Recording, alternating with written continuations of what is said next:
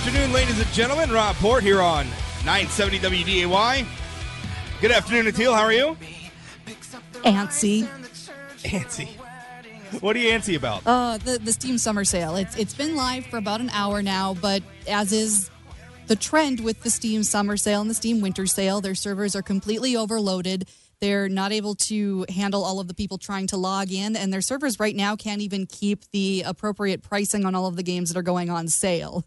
So I'm going to have to wait until later this evening when everything settles and stabilizes before I can spend all of my money. Well, calm down. I, it's so hard. I've been waiting They'll for take your money weeks. eventually.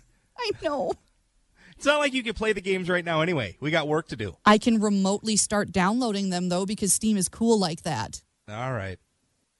That's true. It does take a long time to download sometimes. Uh, but we do actually have work to do. We got this whole radio show thing we got to do for the next Yep, hour. I'm focused. so- I'm ready. Focused. All right, let's get to it. 701 293 9000 888 970 9329. That's the toll free number. Email talk at WDAY.com. Uh, coming up at 1.30, you probably saw the headlines yesterday. The legislature is suing Governor Doug Burgum, and a lot of you may be scratching your heads going, what the hell's going on? Why is a Republican legislature suing a Republican governor? Why, le- why would a legislature sue a governor in the first place? And it's really it's about checks and balances. It's about balance of power. It's about how the governor was using his veto authority. The legislature thinks he went too far. I happen to think they have a good case. Senate Majority Rich Wardner, uh, Senate Majority Leader Rich Wardner, Republican from Dickinson, joins me later in the program to discuss the legislature's case against Governor Doug Burgum's vetoes. So uh, we'll be talking about that coming up here at 1.30. Also, uh, but right now, what I want to talk about is uh, Politico had a profile piece that they published this morning uh, under the headline North Dakota's Last Democrat. There's a question mark at the end of that. Uh, of course, it's about Heidi Heitkamp because Heitkamp is the only Democrat to win an election on the statewide ballot in North Dakota since 2008.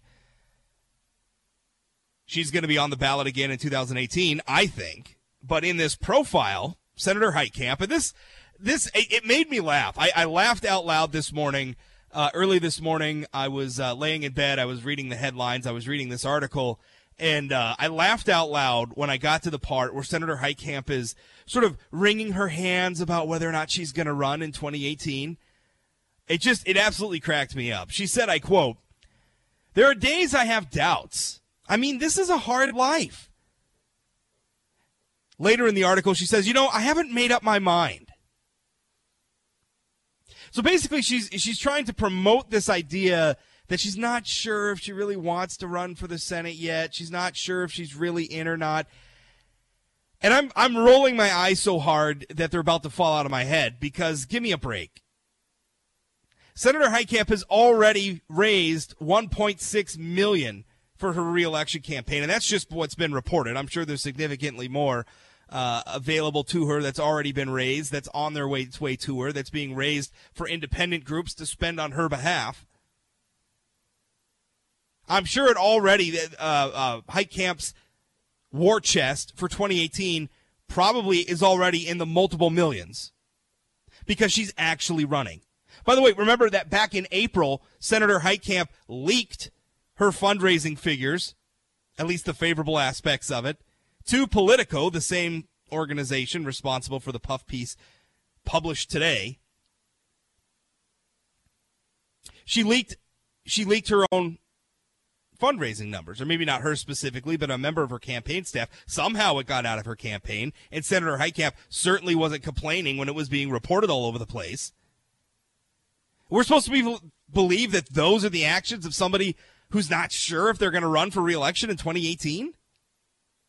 There are literally already campaign ads touting Senator Heitkamp running on North Dakota television screens. They're already out there. Now, granted, they're not being run by Heitkamp's campaign directly.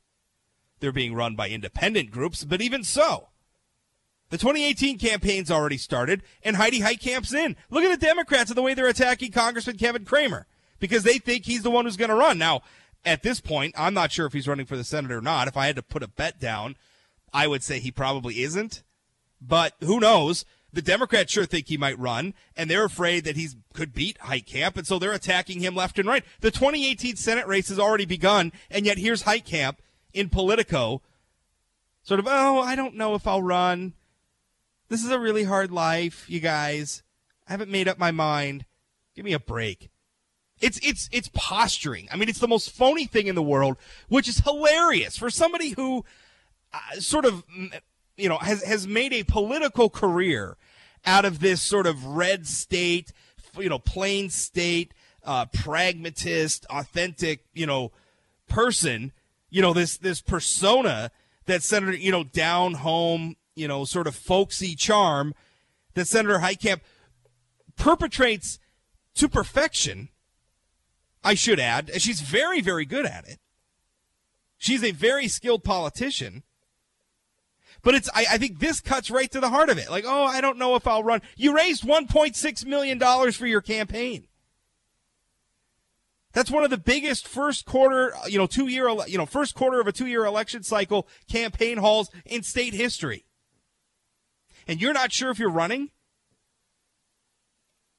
What she's doing is two things. First, North Dakota voters love humility, right? They love it. Eat it up with a spoon. And so this is more of the, you know, Senator Heitkamp being very humble in front of voters or whatever to to make them like her and ingratiate her with them. And, and it's it'll work. Voters will eat it up with a spoon. They'll love it. Even though it's it's a just just sort of sort of rank example of, you know, calculation, right? It's very conniving, but whatever, it'll work. The other part of it is this might be signaling to you know sort of national liberal donors right? Most of that big campaign haul i've been talking about that 1.6 million dollars she's reported so far. Most of it from out of state donors and and special interests. And i think that heitkamp you know playing at being uncertain about whether or not she's going to run in 2018 it's all about signaling to those people keep the money coming. You haven't you haven't convinced me yet right? Like if she says she's in you know that might dry up for a while. That money might dry up for a while. And I, th- I think right now she knows it's going to be a very tough race, and she's looking at stuffing her campaign coffers as full as possible before she even mentions whether or not she's going to actually be in the race. I mean, don't get me wrong. This is good politics. What she's doing, she is she is probably one of the best politicians this state has ever seen. But it also happens to be phony as hell. More to come straight ahead right here on the Rob Report. 701 293 9000 888 970 9329. Email talk at WDAY.com. We'll be back. Don't go away.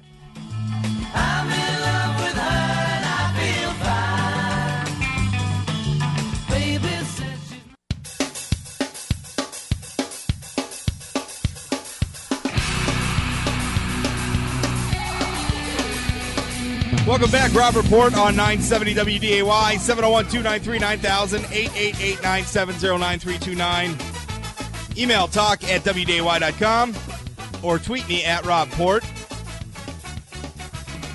Natil, I think the NRA needs to speak out on Philando Castile. What do you think? Oh, I completely agree.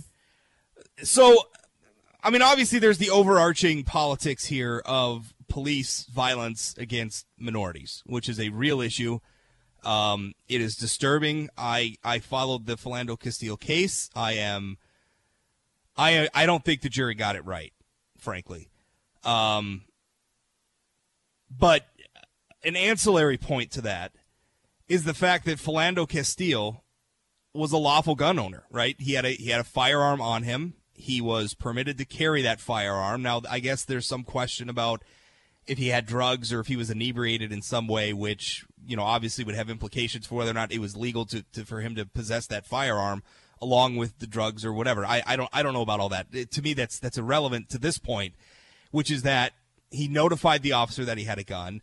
That was obviously what triggered the officer to become so nervous that he ultimately shot Philando Castile. Now, if you watch the dash cam video, and you can find it on the internet, I have it up at sayanythingblog.com. It's one place you can find it. Um, if you watch it, the officer keeps telling Castile to stop reaching, and we don't have video to, to, to, to know, you know, if he continued to reach for the gun, if he was doing something there. I, I just don't know. I wish we had that video. We don't have it. But you can clearly hear Castile yelling, I'm not reaching for it. Right. I'm not. I'm not. Right. But we can't see what he's doing. I guess is the problem. I, I don't know. I don't know. I, I can't see it through Officer you know uh, Yanez's eyes. So whatever. Uh, to me, though, I, I, I think that this is a moment where the NRA should have something to say, right? Because there's a question here of law enforcement and how they react when they come across citizens who are exercising their Second Amendment right to keep and bear arms. Because what happened here is, you know, whatever else was going on, we need to make sure that that you know there is there is a level of understanding and a level of comity between the law enforcement community community and the general public that is exercising their Second Amendment rights. Because the last thing we want is for officers to be getting jumpy. Now, I, I don't know what the message needs to be. I mean, maybe the NRA needs to call for more training and make training available for people who have concealed weapons licenses that are going to be carrying their guns about how to handle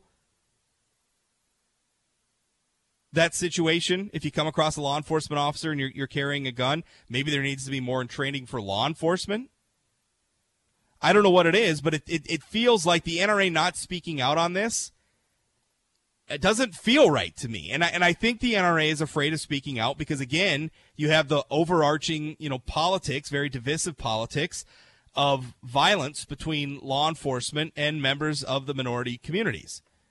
And if that's the reason why the NRA isn't speaking out, well, shame on them. 701 293 9000 888 970 9329. Email talk at WDAY.com. Caller, John, what's up? Well, you know, Rob, I think you hit on part of it you actually Okay. hit on several parts of it. I'm going to come at you from a concealed carry holder's perspective and an Okay. NRA member. Now, I don't always agree with the NRA. Let's start with that simple fact. Most of us who are members do not always Sure. agree with them. Yeah, that's fair. But let's let let's get to the simple facts of the Castile incident. Okay. First of all, he was violating the law by smoking marijuana and being a in, in possession of a firearm. Okay, Okay. It, it's it's very cut and dried if you look at the NCIS background check. But If that okay, that- but that's I mean that's okay. Then I guess does that justify shooting him? Well, let let me just bear with me here because this All is right. where a lot of people seem to be getting lost on a lot of the simple facts of this.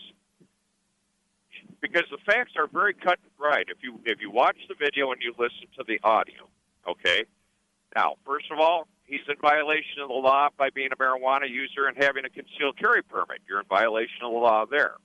Okay. The opposite. I've watched this video several times and listened to it very closely, and I understand exactly where the cop, where the situation evolved the way it did. Now, I'm not going to say 100% that you just you, you can justify a cop shooting someone, okay? But, but that being said, everybody's oh well, the officer told him to get his driver's, you know, his no, he did. He asked him if he had his license and registration, okay, and he asked them that question first. Then Castile identified that he had a gun, and at that point, now you put yourself in an officer's shoes and put yourself in a normal person's shoes, Rob. Your normal reaction would be if the cop asked for your license and registration to start going for it. But Sure. this all transpired in sh- such a short period of time. Right. The cop did not have the full amount of time to really deeply assess that situation as to what Castile was doing. I'm going to tell you, if I were a cop, I- odds are I probably would have done the same thing. And, and, and you talk to most street cops, and most of them probably would have reacted the same way. So what? So I what I'm what I'm assuming happened is because you're right. You've got the timeline right. The officer says, you know, do you have your license and registration? Uh, I think Castile, uh, while he was going about reaching for it, told the officer, Oh, no, 'cause- 'cause- yeah, Castile, you can hear Right. it plainly on the audio if you listen. I have. I, I, I I want to let you know I have a firearm. Right. So he, um, you know, he, he he tells the officer that. At which point the officer tells him to stop reaching, and he says he's not reaching.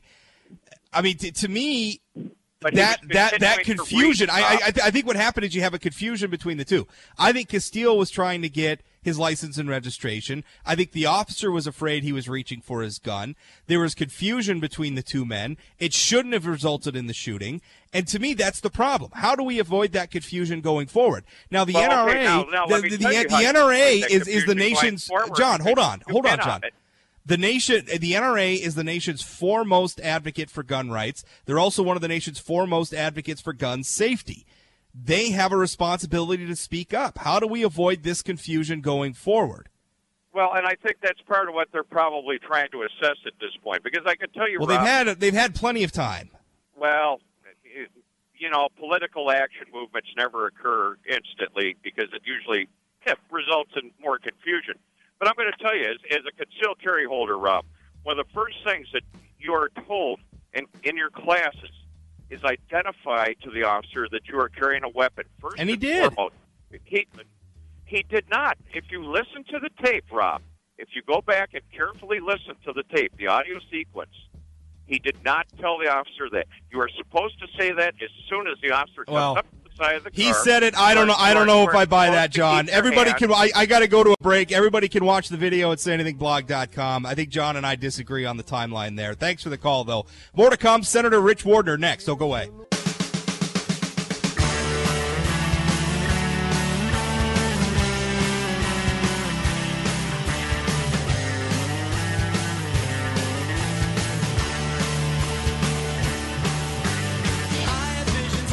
Welcome back. Rob Report here on 970 WDAY. 701 293 9000, your local number. 888 970 9329. That's toll free. Email talk at WDAY.com. Joining me now is Senate Majority Leader Rich Wardner. He's a Republican from Dickinson. Senator Wardner, how are you?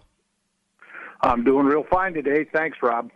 The uh, headline that North Dakotans got this week is that the legislature is suing the governor. Can you tell us what's going on? Say that again. I didn't quite understand. Yeah, what uh, the the legislature suing the governor, or uh, that's that's oh, the vote. Suing. You folks, I, I guess I would say we have a difference of opinion. Difference we of opinion, A third all right. party to settle it. okay, all right. Well, what's what's going on?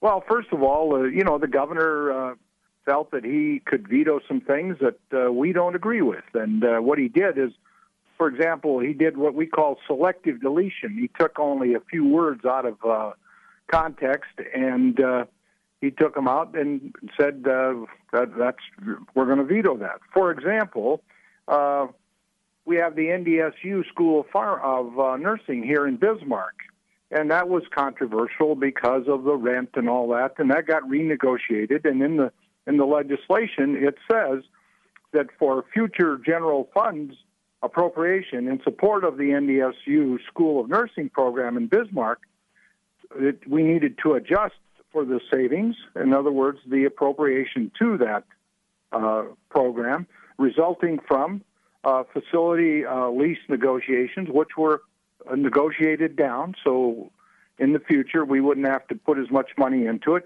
And also for credit hours completed at the school. So if you increase the credit hours, they get more money.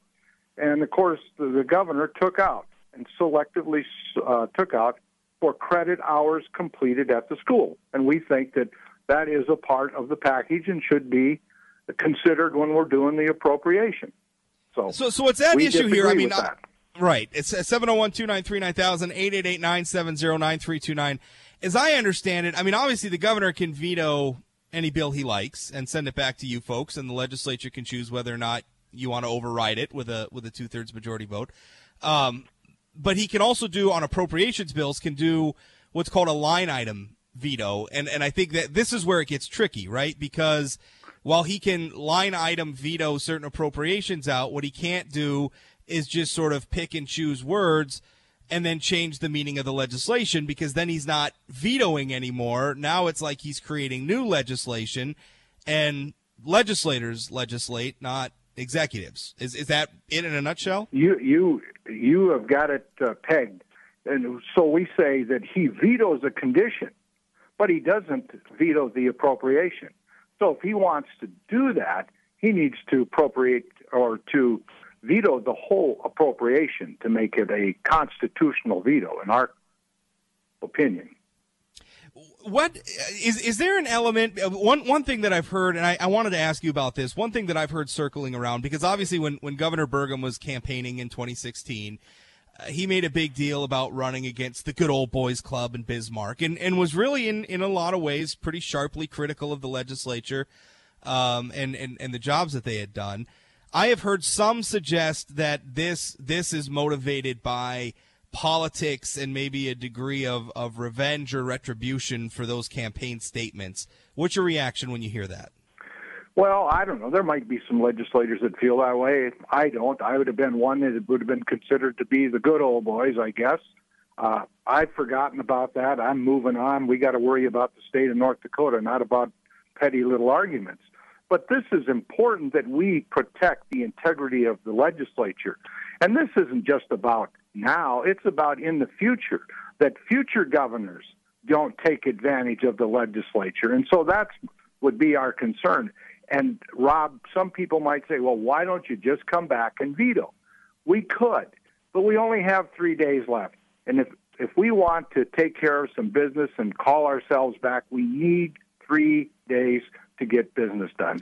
So we're very careful with uh, using any of those days uh, up as we well, go forward in this biennium.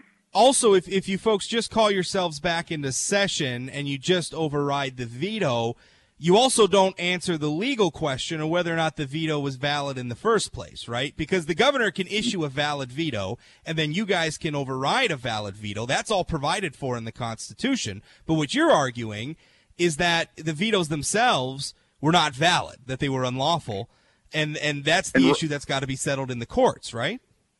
That's right. And that is a good. And that's probably the main thing that's driving this thing that we need to get this corrected now and the right way. And you're right. If we come back and veto it, then uh, that what stops the, the next time from doing the same thing or a future governor doing the same thing? So we need to have some clarification from the judicial branch on this particular issue. 701 293 9000, 888 970 9329. Email talk at WDAY.com. Any idea what this is going to cost? And I know, I mean, we're at a very early junction, and I, I maybe, but I've, I've, you know, already there's some grumbling. Oh, this is a waste of time. You know, this is just going to cost the taxpayers a bunch of money. Do you know anything about the cost, and what, what's your answer to that? Well, we're researching that right now. No, it is not a waste of time. We need to make sure that the legislature does what the legislature is supposed to do.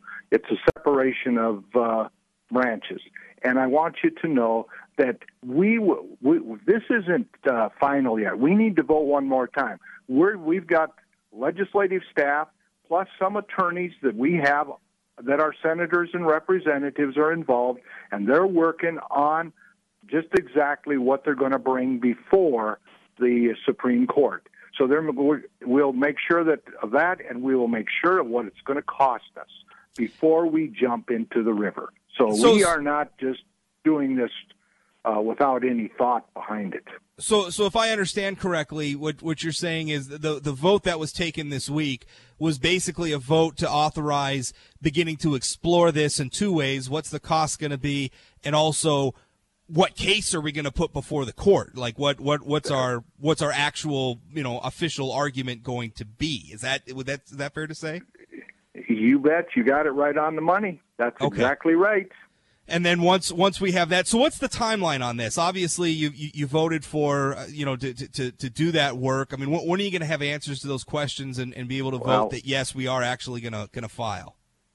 Hopefully sooner than later. Uh, we it's a call of the chair. The uh, chair will call us as soon as uh, the legislative staff has it ready, and so uh, we would like to think that within um, a week or two we're we're ready to uh, make a final decision on this. We can't let it go.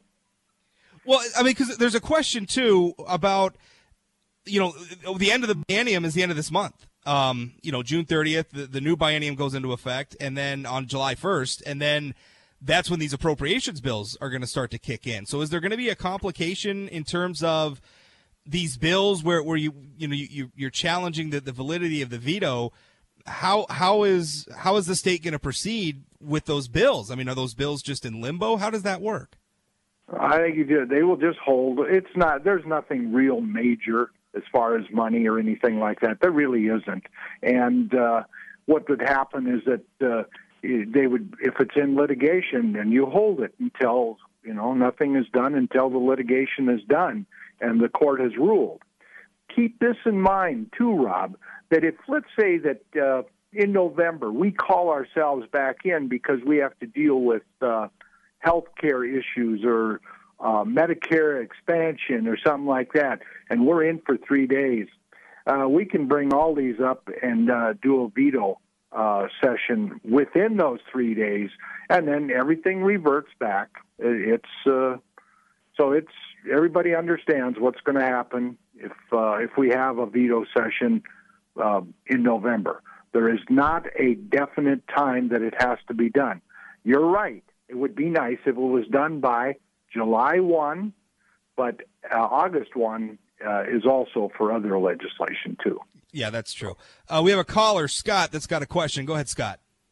Hi, thanks for taking my call. Um, you know, you guys were talking about switching a few words around and everything like that, or um, isn't that kind of what you guys did with that medical marijuana bill? I mean, there's like what three or four words that are the same as what the people voted on, but just kind of wanted to get your take on that. I know. Was well, as I understand it, the issue is that I mean the leg- it's the legislature's job to write legislation, right? It's their job to change legislation or to delete legislation or to create new legislation. That's what the legislative branch does. Rich, you can correct me if I'm wrong. The question here is the executive branch just doesn't have that power. They can't write policy. They don't legislate.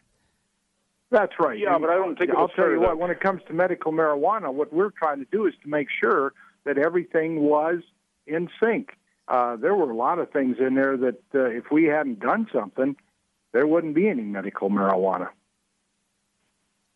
Yeah, I agree with that. I'm just saying it's kind of odd that you guys can change things around and well, it's it's it's a separation of powers. It. It, well, it's it's a separation of powers thing. The governor can't legislate. The governor can veto, but he can't he can't write new policy. And so the thing is, if he's if he's selectively de- deleting words, it has the effect of creating new legislation that is not the intent of the legislature. So, so the exact it's it's a separation of powers issue. Now, whatever you may think of what the legislature did and didn't do to medical marijuana, they have that authority per the Constitution. The executive branch does not. They are specifically denied that authority by the Constitution. The legislature's argument in this case is that Governor Burgum, with these selective line item vetoes, over you know stepped into the into the realm of the legislature and legislated and and that's a separation of powers issue scott. Does, does that make sense? Right. Yeah yeah. I'm just sure. Okay thanks. All right thanks for the call. appreciate uh, it. Rob what he's saying is that why does the legislature get to change a uh, referral thing? Well the way the thing was was written it had openings for for example the state health department has to run it, and yet the rules had to be made up and promulgated, and the legislature right. had to do some things. So we had the constitutional right to to go forward. In fact, it was a it was our function. We needed to do that in order to get the legislation done. Right. Uh, yeah, I, I, mean, so really, I mean, and again, we can have a debate about the medical marijuana bill and how people yeah. feel about what, what, what was done, but the, the issue is the legislature legislates and the executive branch does not. So that's that. That obviously is is the issue here. Um, okay, well, I, I, think that answers everything. Uh, anything else you want to add, Senator? No, um, I, to be honest with you, I'm very comfortable with this, and I, I think it's the right thing to do. Uh, and we will, uh, you know, the cost is something that all of us are concerned about at this time, but uh, we'll do it as efficiently and as uh, cost effective as we can. All right, Senator Rich Wardner, appreciate your time. Thank you. Take care, Rob. We'll wrap up the show right after this. 701 293 9000 if you want to get in. 888 970 9329. Don't go away.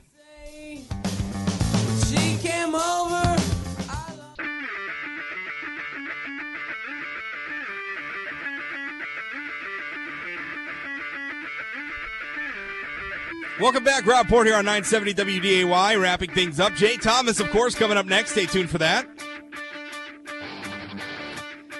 701 293 9000. You want to get in on the last few minutes here. 888 970 9329. Email talk at WDAY.com. Natil, I'm glad the legislature's doing what they're doing, and I think they got a case.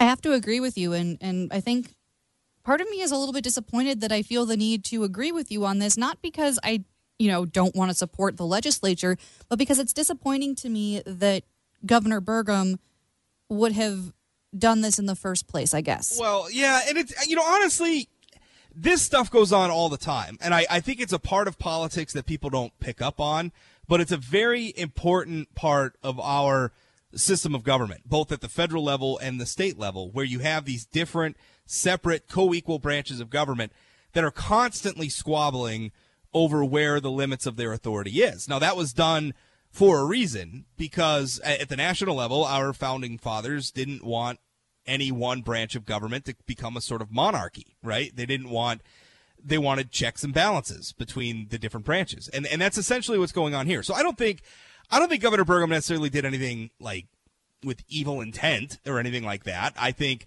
most executives uh, think that their power goes further than it does. Most legislatures think that their power goes farther than it does. And then you have the courts to sort of referee between the two.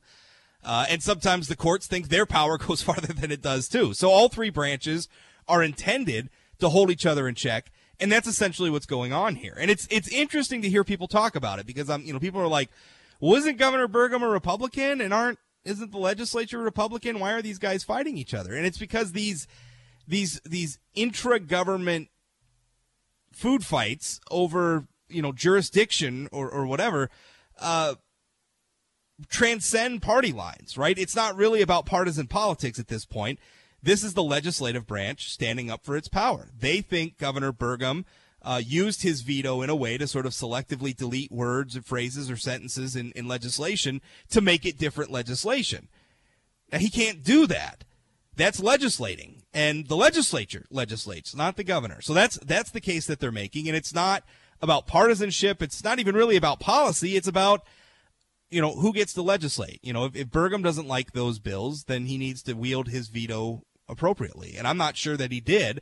Now, he, of course, has lawyers and he'll make his case in court if this gets that far.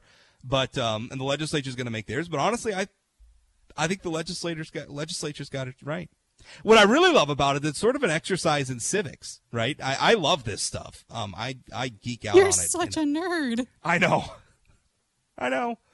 I just, I don't know. I, I, I love not just poli- I, I think a lot of people like politics because it's, you know, there's hot button issues and people get wound up and they get hot takes and all that kind of stuff. Well, I like the process of governing as well. I, I think I think process is as important as policy. How you make policy is almost is, is really to, to me equally as important as the policy itself. Because if you make policy and you don't get the right amount of buy-in, it go or it goes through a process that is perceived by voters or the public in general as being, you know, unfair or unbalanced or whatever, then that you're going to have a hard time implementing that policy.